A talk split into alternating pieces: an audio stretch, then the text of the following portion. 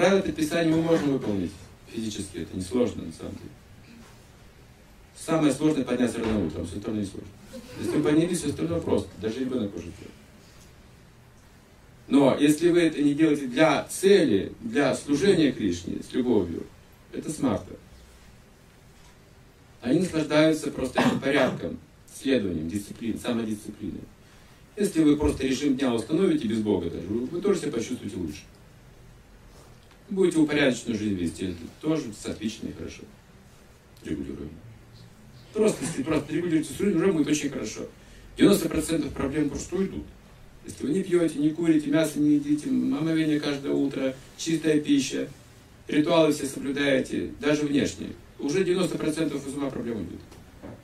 Вы поздоровеете, позитив, настроение будет хорошее, знания придут, качества определенные соответственные придут, но вы не станете преданным Кришне еще.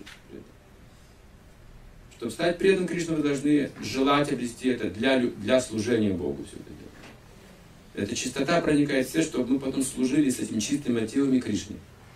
В этом смысл всей практики. Если нет, э, в конце концов, результата этого, любви к Богу, то она бессмысленно считается.